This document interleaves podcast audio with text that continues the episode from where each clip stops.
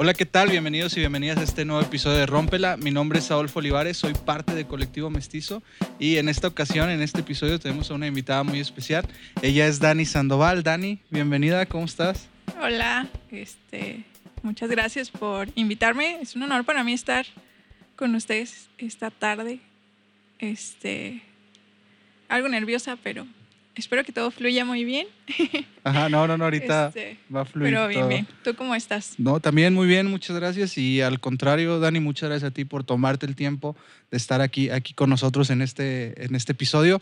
Y vamos a empezar a desmenuzar todas esas actividades que, que realizas, ¿no? Que son un montón, ¿no? Vamos a, a empezar por que me digas quién es Dani Sandoval. Ok, este, bueno, eh, mi nombre es Daniel Itzel. Eh, soy originaria de aquí de Saltillo y siento que soy todo y nada a la vez, que está algo ahí medio complicado, pero creo que me gusta no ponerme un límite o decir que solamente soy cierta forma, cierta cosa. Este, he encontrado la forma de ser innovadora, de encontrar, siempre estar aprendiendo y, y no ponerme como que esa marca de que no, hasta aquí llegaste, sino seguir y descubrir todo lo que podemos llegar a hacer. Y está muy interesante eso porque pues he visto todo, todo lo, que, lo que, las actividades que has hecho a lo largo de, de tu vida, se podría decir así. Y ahorita que, que platicábamos, eh, me comentabas que desde los cuatro años estabas en, en, ballet, ¿no? Pudiéramos platicar de ahí cómo, cómo fue, si te, cómo fue que empezaste en, en el ballet. En la danza. sí, fue en a los cuatro años en un curso de verano que, que mis papás este, me inscribieron. Eh, es, es, una anécdota muy chistosa, la verdad yo no me acuerdo, pero ellos me platican que mi hermana, tengo una hermana que es eh, mayor que yo, entonces ella entró y fue como que, bueno, vamos a inscribir a Dani también. Pero baile solamente era para niñas grandes, niñas de 11, 10 años. Yo en ese entonces tenía 4 y era como que, no, yo quiero bailar y yo quiero bailar. Entonces me inscribieron y me dicen, eras tú así una cosita y las niñas bien altas, pero tú ahí estabas bailando y eras la sensación. Y yo así como que, bueno, desde ahí empezó como que el, este, la semillita de, de Dani bailarina. Y creo que el, la cuestión del arte siempre ha estado conectada conmigo desde pequeña, gracias a mis papás, que fueron los que este, pues me inculcaron, me llevaban a, obras de teatro, a ballet, este, siempre íbamos como que a eventos culturales, siempre buscábamos como que la forma, bueno, ellos buscaban para llevarnos. Y fue algo que, que yo siento que es un legado que nos dejan mucho a mi hermana y a mí, y que en verdad se los agradezco, les mando un saludo a mis papás. Y también mi hermana, o sea, también creo que ese apoyo de, de seguir este, en el arte, el, el poder como que compartir ese gusto de que no, tal tipo de música, este, el, el ir a obras, o sea, algo que nos caracteriza mucho es que nos gusta la Navidad. Entonces en Navidad es el ballet del cascanueces y es como que siempre tenemos que ir a ver el cascanueces en Navidad, este, las películas de Navidad, la música de Navidad. Eh, y es mucho eso de, de compartir y el, el, arte en sí en mi familia creo que siempre ha estado, bueno, la cultura este, bien marcada y, y es algo muy bonito. Sí, sí, ahorita que mencionas lo de, lo de Navidad, hace como que sea unos dos o tres días vi una historia tuya que, que ponías ahí.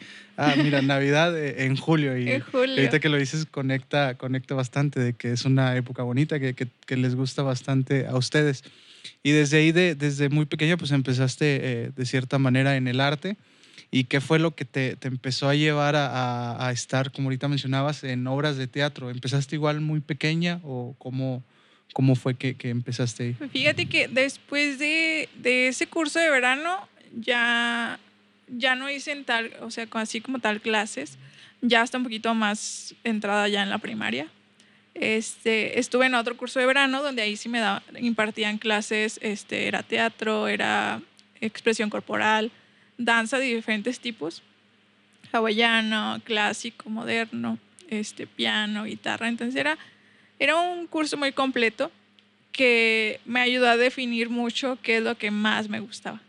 A pesar de que me gustaba todo tipo de arte, eh, fue ahí por donde entré a, como que al ballet como que más ballet. Entonces ahí ya empecé a tomar clases particulares de, ballet.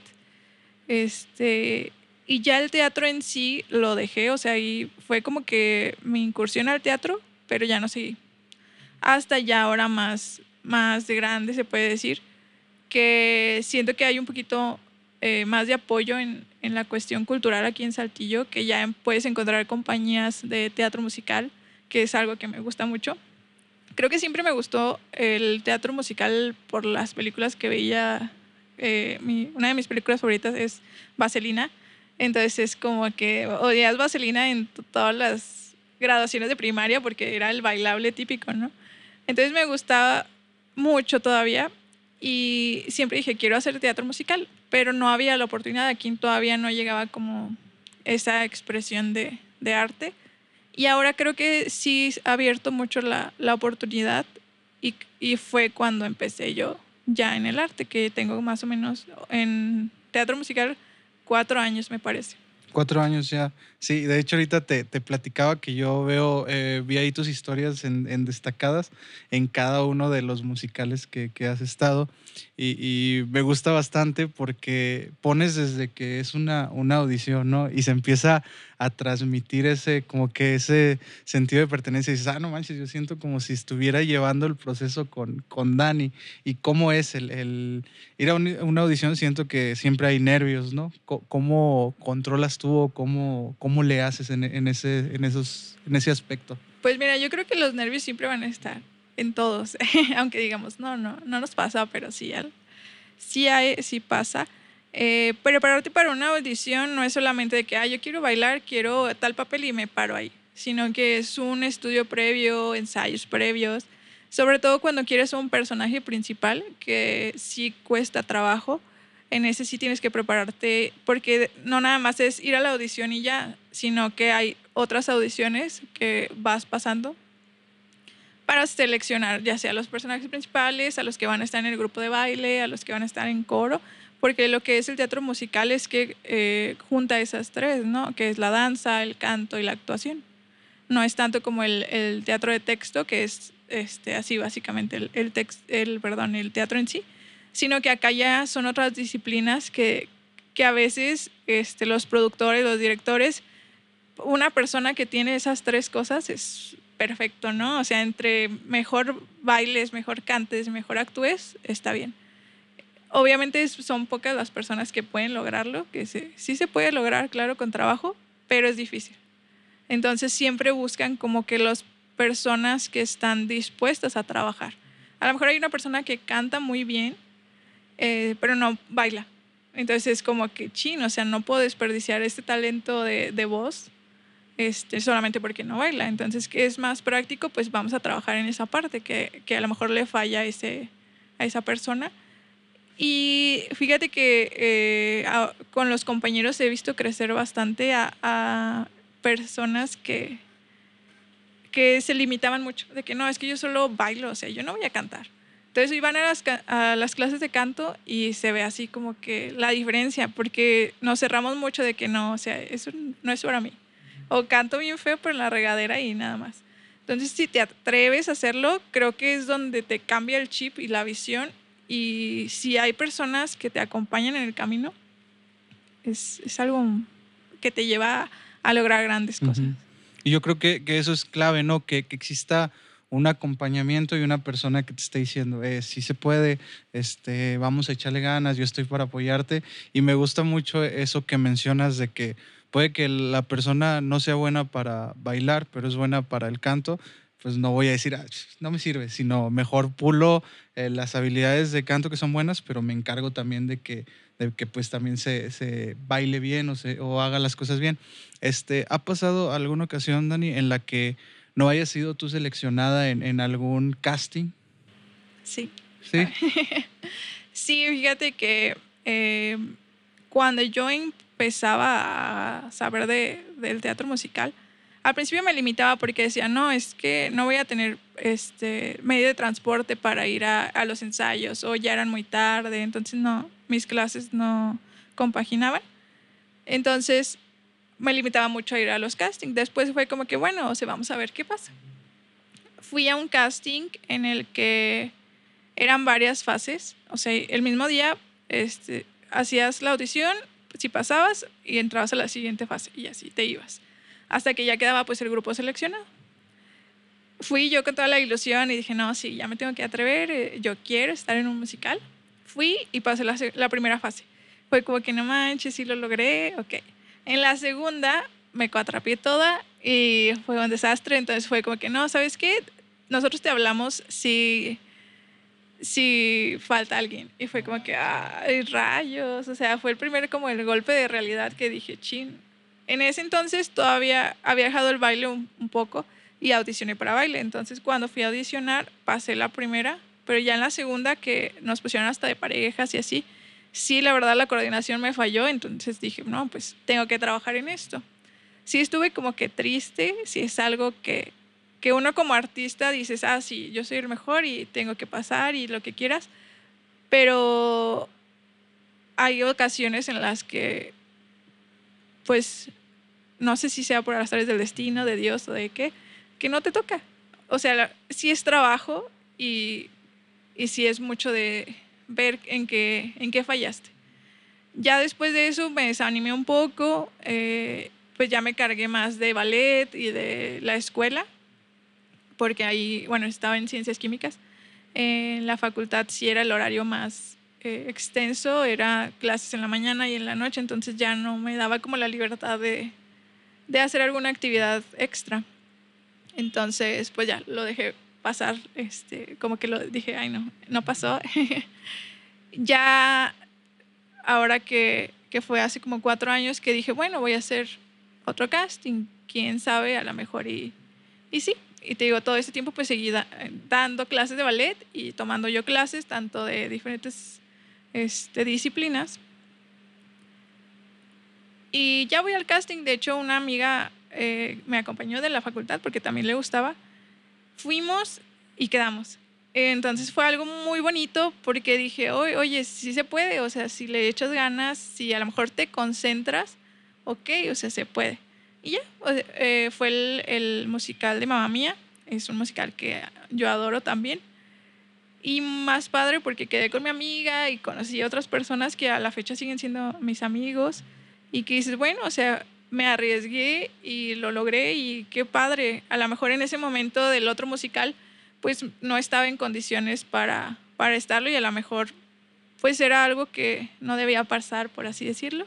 Y dije, ok, está bien en este tiempo que regresé, bueno, que ya eh, me adentré como que al teatro musical, hubo otro casting eh, que ese sí me dolió y yo creo me partió el corazón, ya estaba ahí casi este, en depresión en, mi cuarto, chabolita.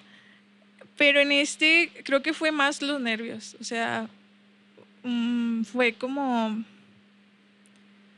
el estar bajo mucha presión, el estar como que no, sí tengo que lograrlo y otra cosa también en cuanto a los castings es que hay mucha competencia. Entonces, sientes esa presión de los demás de que todos quieren un papel principal o quieren al menos, o sea, lograr un buen papel o un lugar. Y el hecho de que veas mucha gente preparada, como que a veces te bloquea y dices, oye, ¿sabes qué? ¿Y si no lo hago bien? ¿Y si este, me caigo y si me equivoco y si pasa esto y pasa lo otro. Entonces creo que esta vez fue lo que me pasó. Ya yo tenía mi coreografía, la estaba ensayando afuera del lugar, pasamos y cuando hay algunos casting que es en multitud, o sea, pasa toda la gente, tienes que aprenderte, por ejemplo, que es baile la coreografía entre todos y van como que por secciones. Y hay otros donde te toca estar a ti enfrente ahí solo, ¿no? Entonces, esta vez pasé y ya creo que se me borró el cassette, o sea, no me quedé parada así de que toda asustada, pero empecé a hacer otras cosas que pues no estaban de acuerdo en lo que yo había ensayado, o sea, pero la verdad no me acordaba. Y la música, la danza, es mucho de seguir el ritmo, de que tal remate, tal movimiento, entonces es exacta. Mis movimientos pues salían descuadrados, y fue, sí, la verdad sí fue un desastre, o sea, debo de admitirlo. Y pues obviamente pues no me seleccionaron. Cuando vi el, el, musical ya montado, te lo juro que lloré porque dije, ay, yo debía estar allí. Pero pues por algo pasan las cosas. Bueno, más que, más que por algo pasan, yo siento que es para algo. Y creo que esta vez eh, lo que me enseñó fue eso, o sea, no, no tanto el compararte con las personas. O sea, tú sabes lo que vales y tú sabes lo que tienes y lo que has trabajado. Entonces el hecho de que te estés comparando es donde te puede entrar el bloqueo y, y dices, no, no soy bueno, soy el peor, no me sale esto y no voy a poder. Y, y no es tanto que sea como malo, pero sí, sí te produce cosas que a lo mejor no te da los resultados que esperabas. Sí, sí, de hecho, hace tiempo estaba, estaba leyendo y hay un, un término que es el síndrome del impostor. Entonces, muchas veces suele pasarnos eso, ¿no? Que, creemos que los demás nos están dando un valor que no merecemos o que no somos eh, tan buenos como lo dice mi amigo, como lo dice mi, mi, amiga, mi mamá, mis papás. A lo mejor no soy tan bueno y ellos me están dando otro valor. Y al momento de compararnos, en este caso, como dices, en una multitud o gente que, que se está pues esforzando para, para lograr lo mismo que yo, nos empezamos a hacer menos y nos apagamos, ¿no? Y, y desafortunadamente o afortunadamente algunas veces, pues es de dos, ¿no? O eso nos empuja o eso nos, nos manda para abajo, ¿no? Y en algunas ocasiones que nos toca estar abajo, pues dices, chin, este, pues no soy tan bueno y empiezas a apagarte y como en tu caso que dices que hasta que hasta las lágrimas salieron por eso.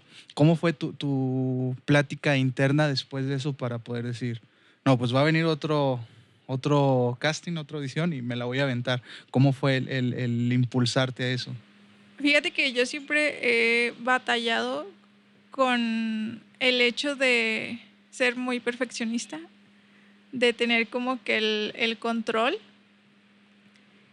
y eso para mí, pues sí, fue un fracaso. En ese tiempo fue como que lo peor que me pudo pasar.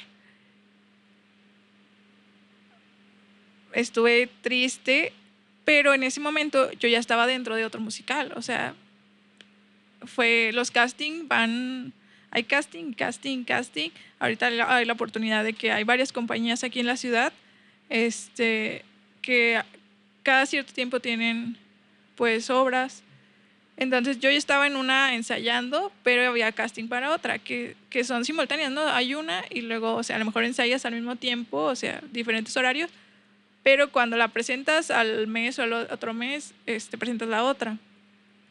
Y en este caso, como ya estaba en una, fue como que, ok, me voy a enfocar en la que estoy, eh, voy a dar lo mejor de mí, voy a seguirme preparando y, y a lo mejor sí va a haber personas que, que son mejores que tú. Eso es algo que podríamos aceptar, porque no porque tengan el talento y, sean como que natos, pero sí porque a lo mejor han trabajado más que tú. Y eso creo que va mucho para la disciplina. Si tú tienes disciplina en cualquier cosa, yo creo que puedes lograrlo. Y en este caso es como que, ok, si yo al próximo musical quiero quedar, quiero pues no estar como ahorita de que toda triste, pues voy a trabajar en lo que tengo y con lo que tengo ahorita. A lo mejor no quedé en ese musical, pero puede venir otro y, la oportunidad este, ahí va a estar. Ya sabré yo si le echo ganas desde ahorita a, concentrarme en ser mejor yo y no en estarme comparando con, con las otras personas. Sí, y yo creo que, que, eso es clave, ¿no? Porque este, muchas veces nos empezamos a, a, fijar más en las cosas que, que, hicimos mal o en los fracasos y no nos damos cuenta de cierta manera en lo que hemos logrado. Y ok, ya la regué ahorita, ya, ya este, no quedé por X o Y eh, eh, razón, pero ¿qué voy a hacer para no estar en este mismo punto el día de mañana? Porque si me la paso este, quejando, llorando, que, que es muy válido el, el, que sueltes ahí la lagrimita y que saques todo, todas las emociones, pero ¿qué vas a hacer para ya no estar en este mismo punto? Yo creo que eso es clave y eso es algo que, que veo que, que manejas, ¿no? El, el ver y el analizarme. Ah, ok, fue esto lo que hice mal, fue esto en lo que me equivoqué, no me vuelve a pasar en la, en la siguiente audición y eso está, eso está padre. Y fíjate que es algo que todavía sigo trabajando. Este, no es tan fácil. Podemos decirlo, pero no, no, a veces cuesta mucho. Eh, porque yo tiendo mucho a compararme. Entonces, todavía a veces es que porque le dan ese papel a, a tal persona, porque, no sé, en el caso de que yo estoy en el cuerpo de baile, es como que, ah, yo quería estar adelante o yo quería estar del lado izquierdo porque es donde la gente te ve y así. Pero es eso, es trabajo, es constancia, disciplina. Creo que el arte, aunque se vea muy bonito y digas, ah, mira, son ballet, traen tu rosa y así, es mucha disciplina. O sea, todo el arte es disciplina, eh, son emociones, es expresarte, es el, la, como la terapia del alma, pero en sí todo conlleva pues la constancia, la disciplina. Sí, oye Dani, y ahorita que hablas de eso de, de sobre el arte, y de expresarte. Este, he visto, hay muchos escritos tuyos, ¿no? he visto ahí eh, una... Eh. no quería llegar a eso todavía, dice Dani. Pero habla, eh, bueno, vi ahí una página que se llama Escrito, Escritos por un gato. Sí. Entonces, ¿eso cómo nació? Y estuve leyendo, hay varios y digo, ájale, ¿qué, ¿qué, le hicieron a Dani?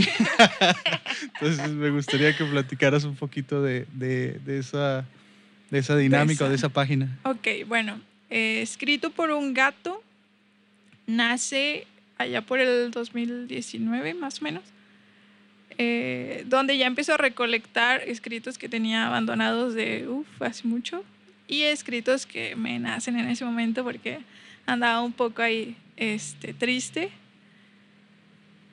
Gato, porque porque en la universidad tenía un amigo que me decía gato. Entonces en la universidad mi apodo era Gato porque había otras Danielas, entonces era como que, ¿cómo identificamos a Dani? Pues Dani Gato. Y luego ya fue Gato. Ah, háblale a Gato y que no sé qué. Entonces me decían Gato y fue como que, ok, ¿por qué me dijo Gato? Porque tengo, me gustan mucho los gatos. Y era como que, ah, es que Dani tiene muchos gatos, entonces es gato. Y yo, pues, está bien, ok. No, no me molestaba, era divertido que me dijeran gato. Entonces muchos de la universidad así me conocen, o sea, no es como que Dani, es como que gato. Y fue como que, escrito por un gato, ahí, nace. Eh, yo escribía ya de tiempo, yo creo desde la secundaria, que es que ya estoy como un poquito más consciente. Empecé a escribir y a que me gustara mucho la poesía gracias a un maestro de la secundaria que empezó con Sor Juana y con uno de mis poetas favoritos, que es Manuel Acuña, que también es, es nacido aquí en Saltillo. Entonces ahí fue como que ah, me adentré a ese mundo y leía y escribía, pero realmente nunca lo consideré como algo pues así factible de hacer o así. Era como que no, pues son escritos que nacen y, ahí los dejo, ¿no? Entonces ya cuando lo veo más en forma, digo, va, pues va, o sea, vamos a hacer una página ahorita a la fecha pues ya hay muchos escritores, poetas y así que tienen sus páginas en Instagram, que yo creo que es una plataforma que ha crecido mucho en los últimos años y que nos permite esa facilidad de compartir. Entonces, eh, pues ya, empecé a subir escritos y luego ya entré a talleres, eh, cursos, colectivos y ahorita ya no sé ni en cuántos colectivos ni cursos estoy, pero me gusta mucho. Es algo que que tenía ahí como relegado y que me di cuenta que me gustaba mucho, pero que yo a lo mejor no, no lo tomaba en cuenta. Yo creo que todas las expresiones de arte son muy válidas, son muy buenas. La danza me gusta mucho, el actuar, el cantar, el cantar todavía no lo hago muy bien, pero hago mi mejor intento. Pero la escritura siento que, que es algo, que es una herramienta que te sana.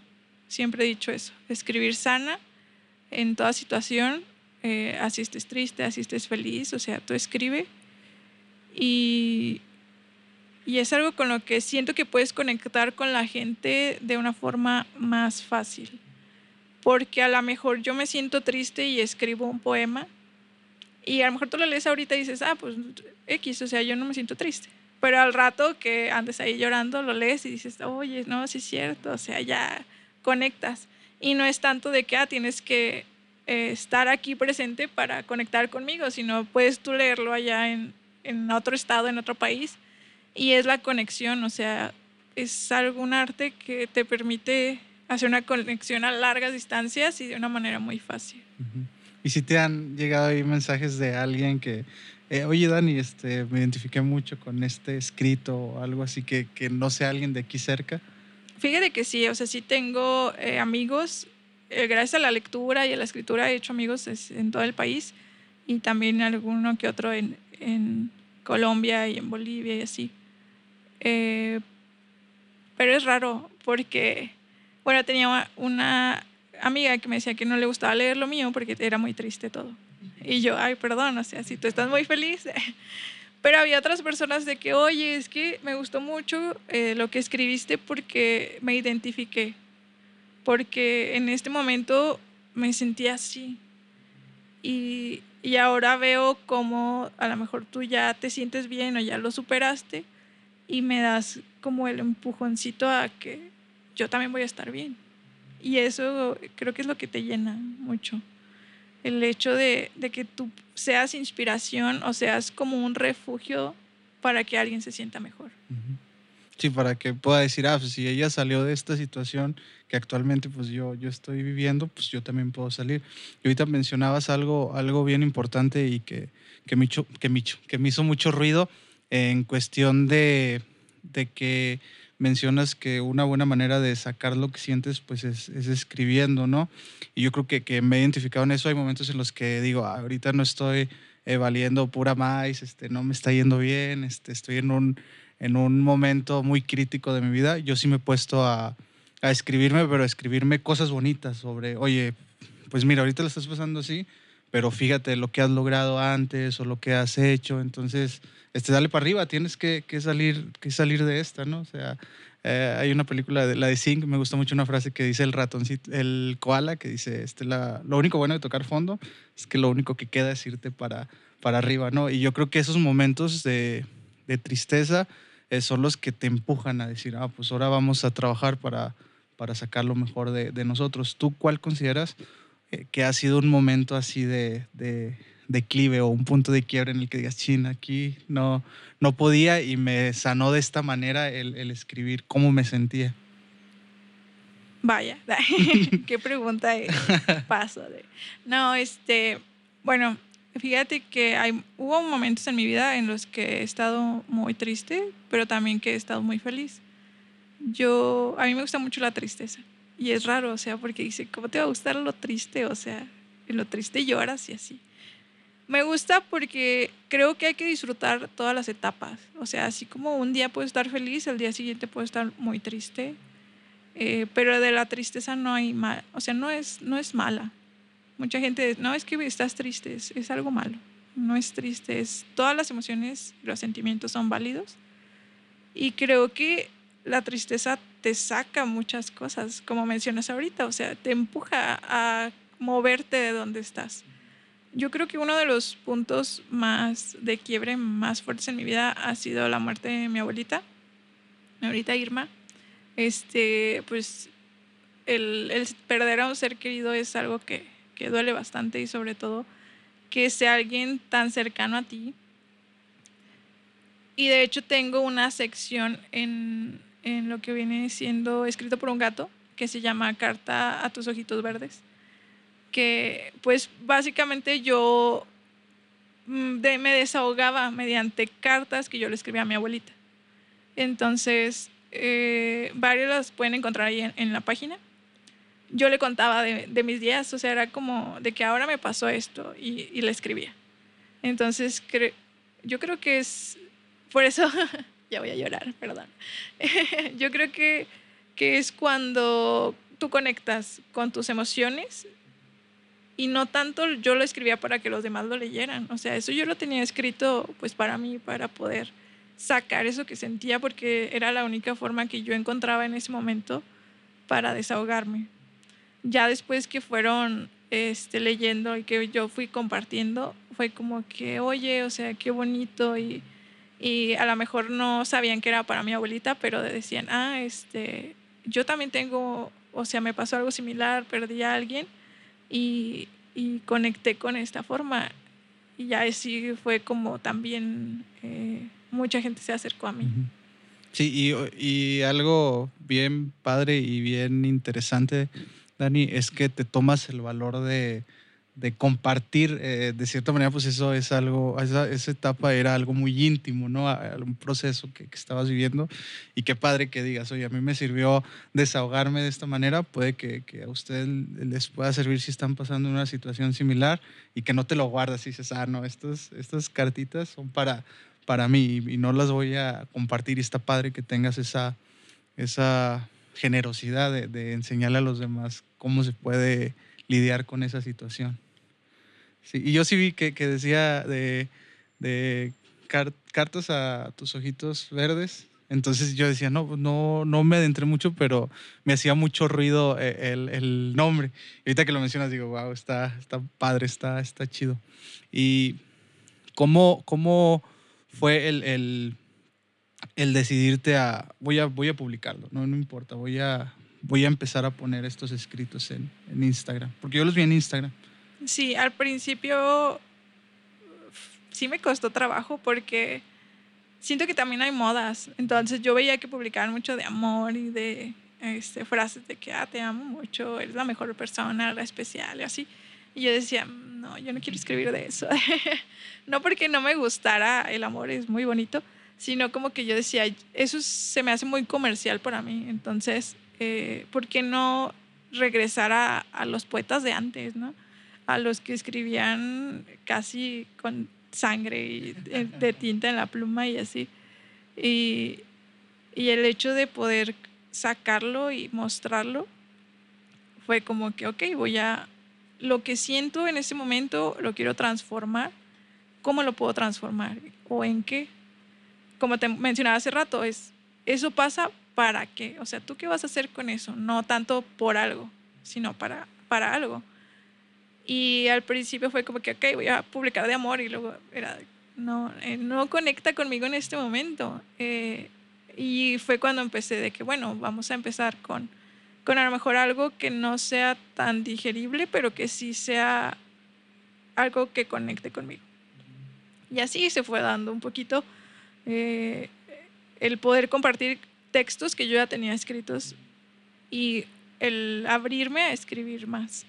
Ok, sí, y, me gusta mucho esa, esa actitud o esa ideología de vida que se podría decir que tienes sobre que, que, no, que nos pasa algo y no preguntarnos el, ah, ¿por qué? ¿Por qué me pasa esto? Sino poder sacarle la vuelta y decir, bueno, está bien, ¿para qué me, me, está pasando eso? Y hay algo, una sección bien padre que tienes ahí que se llama Dani Tragedias. Ah, sí. Que, que luego que pasa algo y, y ahí está la, la, historia. Está padre que, que, lo veas de esa manera, ¿no? No de que nomás publiques las cosas buenas que pasan y no publicar este, los, los, los deslices que, que tenemos. Eh, ¿Cómo nació? ¿Cómo dijiste, ah, está chido, voy a poner esta, esta, sección? Bueno, una cosa escrito por un gato, que digo es más como por los escritos, este, arte, también pintura y así. Y acá en mi perfil ya personal, eh, más que nada quería como ser transparente, no, no nada más mostrar lo bonito de que, ah, este, fui a tal restaurante súper elegante y, y esto, sino lo cotidiano, o sea, lo que nos pasa, lo que somos realmente, porque a veces es como que, ah, para la foto me pongo muy bonito y todo, pero en realidad ando en chanclas todos los días. O sea, también hay que ser coherentes con lo que queremos ser y con lo que somos, ¿no? Entonces el hecho, yo creo desde chiquita siempre me han pasado cosas, o sea, tengo un chorro de cicatrices, raspones, este, que siempre me caía, ¿no? Entonces ya era, era costumbre que me pasara algo. Y lo empecé a documentar, dije, pues, ¿por qué no? ¿Por qué, porque tenemos que hacer como que ah, todo está perfecto? porque tenemos que hacer que no pasa nada malo. O sea, la vida está llena de tropiezos y está llena de cosas buenas y cosas tristes, a veces enojos, pero hay que compartirlo. hay que estar como en sintonía siempre de, de, de, lo que va pasando el día a día. Y sí, las Dani Tragedias es como que mi sección en ese tiempo favorita porque ahorita ya, ya no me gusta tanto.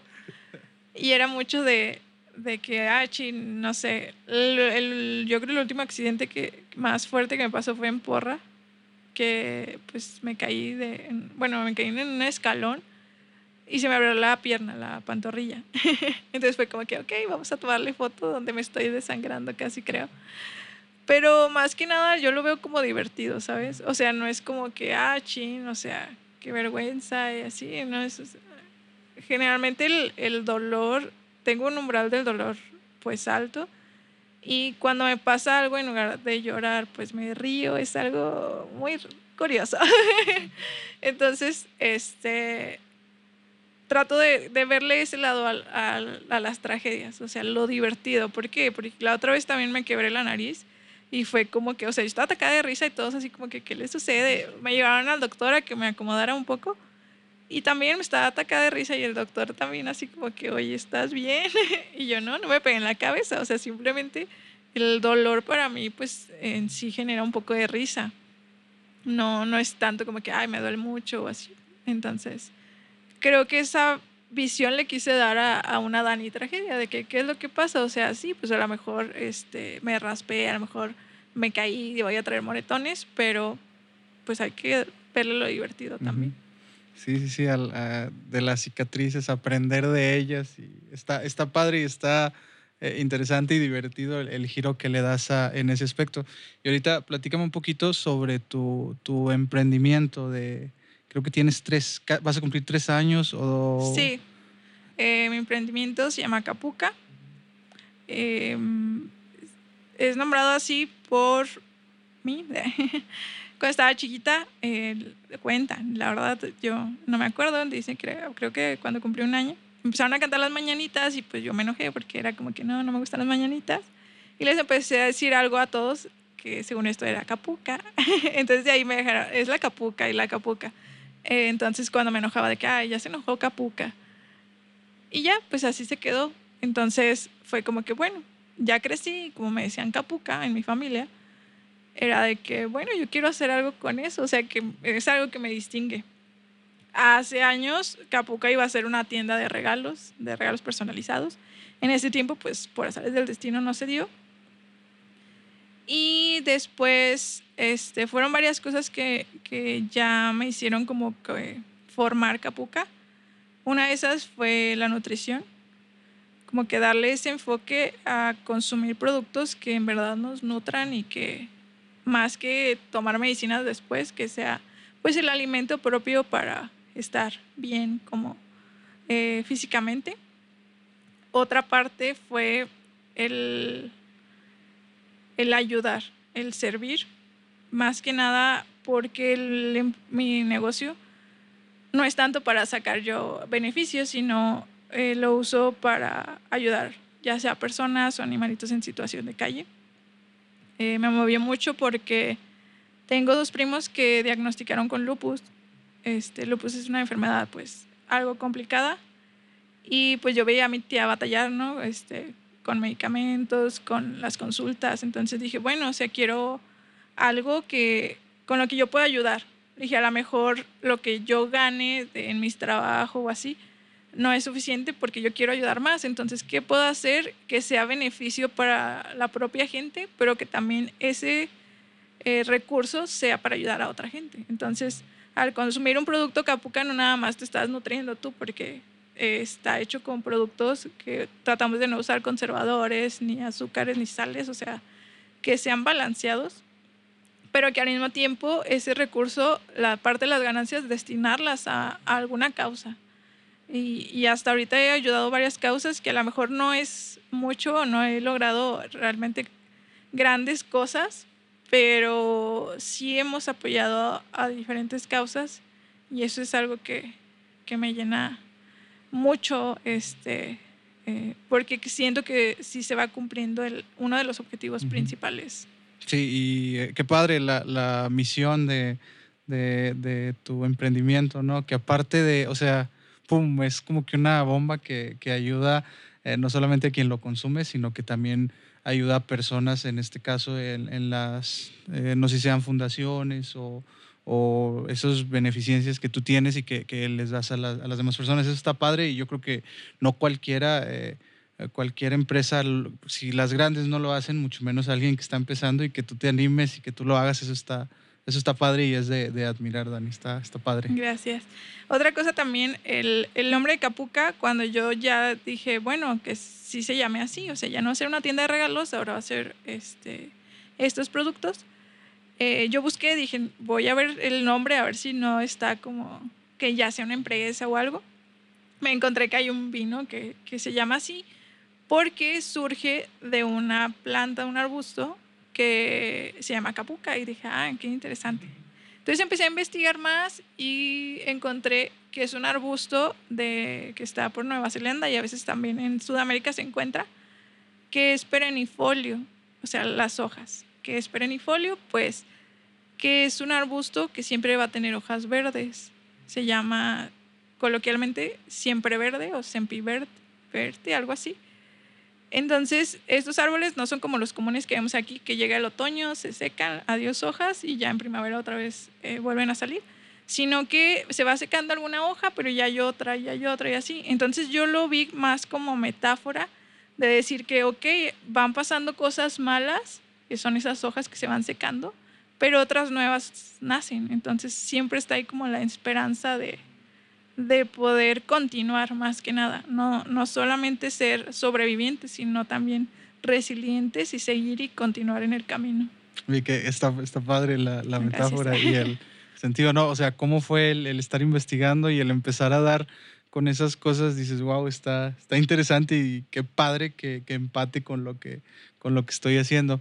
Y Dani, ya para terminar, me gustaría que nos dieras tres consejos o tres aprendizajes de vida que te han servido y que te han catapultado al éxito que tienes actualmente. Ok, tres consejos. El primero, creo que sería creer en ti. Creer en ti. Hay una frase que me gusta mucho que dice, cree en ti, todo será posible. El hecho de que haya personas tal vez muy cercanas a ti que no apoyen tu arte o tu trabajo o tus sueños, eh, no quiere decir que no haya personas allá afuera que sí las apoyen. A lo mejor hay personas que, que son tu soporte y están a miles de kilómetros y no las has conocido. Entonces, crean en ustedes, eh, no se rindan. Es, esto es algo fundamental. El segundo es disfrutar, disfrutar de todo lo que pase, ya sea algo triste, algo feliz, el disfrutar el momento presente, el estar conectado con lo que estás haciendo, te hace llevar todo a otro nivel. Porque no sabes si a lo mejor este podcast, pues, no sé, sea lo último que hagas o que eh, veas a ciertas personas y después ya no las vuelvas a ver. O sea, el disfrutar siempre. Y el tercero. Mmm, ay, bueno, pues está difícil. ¿eh? Mm, creo que sería el compartir. El compartir no tanto las cosas materiales.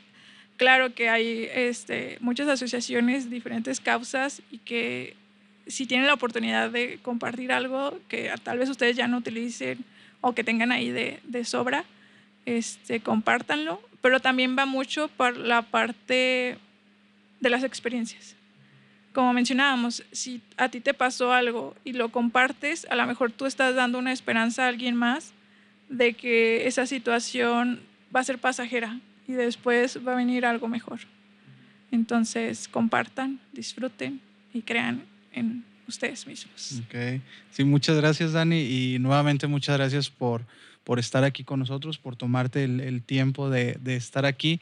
Y este, ya para para terminar, me gustaría que nos dijeras en dónde te podemos encontrar en Instagram. Vi que ahí tienes varias, eh, varias este, cuentas, pero nos pudieras decir cuáles son para que la gente te empiece a, seguir. Ok, eh, mi cuenta personal es Dani con I latina, o sea, así todo seguido.